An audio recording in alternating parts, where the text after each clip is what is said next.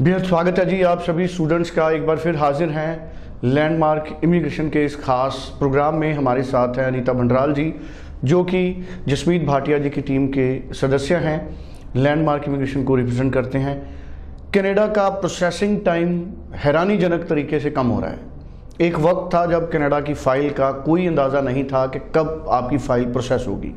लेकिन अब स्थिति ये है कि अब भी आपको कोई अंदाज़ा नहीं है कि कनाडा की फ़ाइल कितने दिनों में प्रोसेस हो जाएगी क्योंकि अनएक्सपेक्टेड तौर पे 10-10, 15-15 दिन में भी कनाडा की फ़ाइल फ़ाइल की प्रोसेसिंग हो रही है।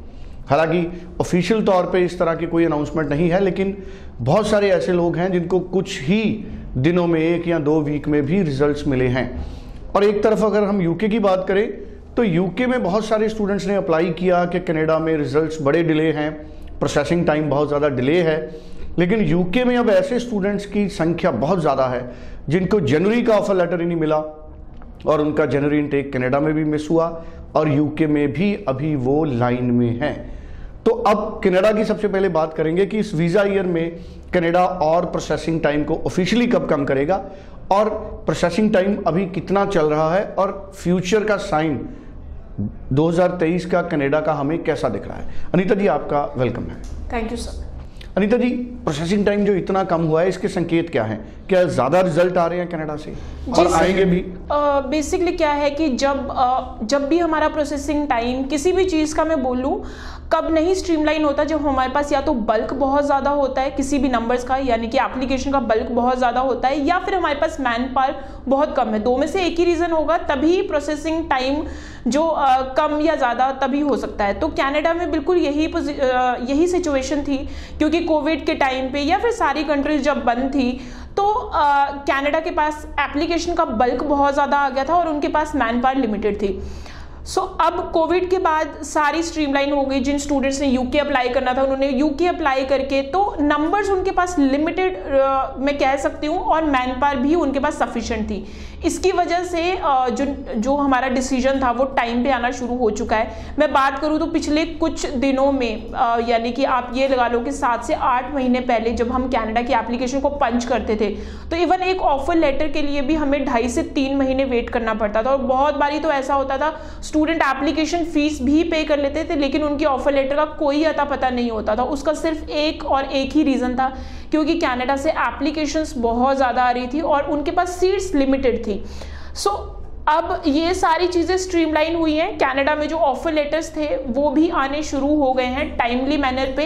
एंड देन हम टाइम से वीज़ा फ़ाइल को भी टाइम से पंच कर रहे हैं। एक और चीज़ का भी रीज़न था कि पहले क्यों कनाडा में डिसीज़न लेट हो रहे थे क्यों रजिस्ट्रेशन डेफरमेंट स्टूडेंट्स को बहुत ज़्यादा कन्फ्यूज़न हो रहा था। कोविड से पहले ऐसे कुछ भी नहीं था कि कोविड से पहले अगर मान लो आपने जनवरी इनटेक के लिए फ़ाइल लॉन्च करनी थी तो मैक्सिमम लोग थर्टी नवंबर तक भी आपकी वीज़ा फ़ाइल लॉन्च कर लेते थे। इवन हमने तो वो भी टाइम देखा है कि जब लोग जनवरी इनटेक की फ़ाइल लॉन्च करते थे, दस या पंद्रह दिसंबर के करीब भी। लेकिन अब कोविड के बाद एक चीज़ एड ऑन हो गई है कि registration is very important visa updation is very important to the college तब तक आप वहाँ पे किसी क्लास में बैठ ही नहीं सकते हो। और रजिस्ट्रेशन के लिए कॉलेजेस अगर लेट सपोज़ जनवरी इनटेक है तो वो कहीं ना कहीं दो महीने पहले ही आपको बोल रहे हैं कि आप हमें अपना वीज़ा का डिसीज़न बताओ so that we can register you in the classes तो students are really very aware अब स्टूडेंट्स को पता है कि अगर मुझे रजिस्ट्रेशन भी टाइम से करनी है मुझे अगर वीज़ा भी टाइम से अपडेट करना है तो students are giving the sufficient time to the high commission यानी कि हम उसी सनेरियो में ढल चुके हैं और यही एक रीज़न है कि एकदम से उनके पास एप्लीकेशन का बल्क नहीं पड़ रहा है। वो धीरे धीरे यही सारी चीज़ें हो रही हैं। यूके की मैं बात करूँ यूके दूसरा कनाडा बन चुका है। इवन कनाडा में तो मैं ये कह सकती हूँ कि अभी भी still we have courses in May intake अभी भी we are getting the offer letter for May intake कुछ यूनिवर्सिटीज में तो अप्रैल इनटेक भी है। लेकिन यूके में अगर आप जाओ May intake there is no course for the May intake September intake उनका ऑलमोस्ट क्लोज हो चुका है लेकिन मैं अगर बात करूँ तो कैनेडा में September intake is still there no doubt कि कनाडा में भी सितंबर इनटेक के मैक्सिमम जो कोर्सेज है वो बहुत जल्दी जल्दी क्लोज हो रहे हैं। बिकॉज़ यू नो एप्लीकेशन इतनी ज़्यादा है क्योंकि स्टूडेंट का कहीं ना कहीं यही चीज़ रहता है कि ओके okay, अगर कनाडा नहीं तो मेरा यूके अप्लाई कर दो।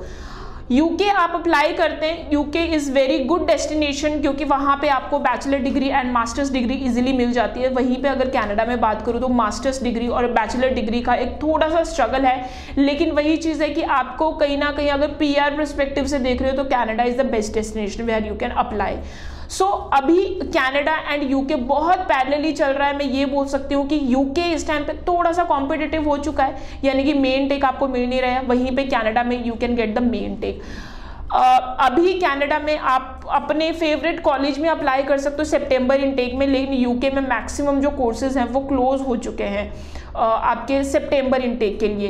तो अभी ये बिल्कुल अगर आप यूके या कनाडा अप्लाई करना चाहते हैं तो यूके के लिए अगर आप प्लान कर करना चाहते हैं तो then apply for the September intake अगर आप कनाडा के लिए थोड़ा जल्दी आपको प्लान आउट करना है then still we have the May intake processing time भी कम हो चुका है ऑफ़र लेटर भी कंपैरेटिवली जल्दी आ रहे हैं। बस आपको सिर्फ़ एक चीज़ का ध्यान रखना है, जैसे ही आपका ऑफ़र लेटर आ जाए, वैसे ही आप ट्यूशन फ़ीस डिपॉजिट का as soon as possible try करें। बहुत सारे स्टूडेंट क्या करते हैं कि ऑफ़र लेटर आया, उसके बाद वो एजुकेशन लोन के लिए ट्राई करते हैं।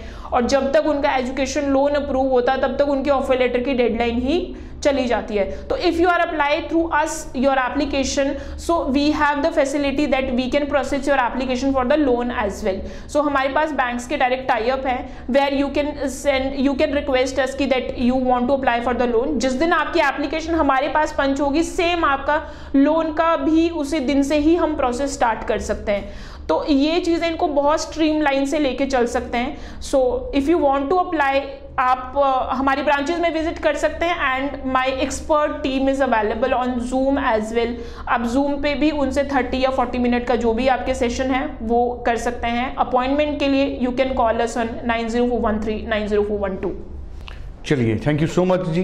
बड़ा अच्छा आपने पूरी चीज़ें एक्सप्लेन करी हैं, लेकिन मैं छोटी सी जानकारी एक लास्ट में ये चाहूँगा। अगर हम प्रेजेंट बात करें तो मई और सितंबर में कितनी सीट्स अवेलेबल हैं? सर मे इनटेक में अगर मैं कनाडा की बात करूँ तो कनाडा में अभी बहुत ज़्यादा कॉलेजेस नहीं है। मेरे पास चार से पाँच कॉलेजेस हैं जो कि मे इनटेक के लिए अवेलेबल हैं। लेकिन अभी चांसेस हैं बहुत सारे कॉलेजेस रीओपन होंगे, क्योंकि सफिशेंट डिपॉजिट गया नहीं है। तो अभी रीओपन होंगे, जैसे ही रीओपन होंगे तो जो कॉलेज लेट सपोज़ अगर कॉनेस्टोगा का अगर आपका कोई भी प्रोग्राम रीओपन होता है so Conestoga usually takes four to five weeks for the offer letter लेकिन रीओपनिंग के टाइम पे वो बहुत सारे ऑफ़र लेटर चार से पाँच दिन में भी डिलीवर कर देते हैं। तो आप मेन टेक के लिए तभी अप्लाई करें if you are ready with the tuition fee deposit because अगर आप वेट करोगे, आपने फंड्स अरेंज करने हैं तो अगेन वो चीज़ का आपको फिर से प्रॉब्लम आएगा कि अगर आपका डिसीज़न नहीं आया टाइम से देन आपको रजिस्ट्रेशन में प्रॉब्लम आ जाएगा। सो so, हमें एटलीस्ट एक महीने पहले अपना वीज़ा अपलोड करके देना पड़ता है कॉलेज में. After that only we can register the courses for Canada चलिए thank you so much nine zero four one three nine zero four one two इस नंबर पे आप फ़ोन कीजिए. कोई कन्फ्यूज़न है कोई क्लैरिटी चाहिए तो इसी नंबर पे आप फ़ोन कीजिए. फ़ाइल ऑनलाइन भी आप मूव कर सकते हैं लैंडमार्क इमिग्रेशन के ज़रिए. Thank you so much Neeta ji. Thank you sir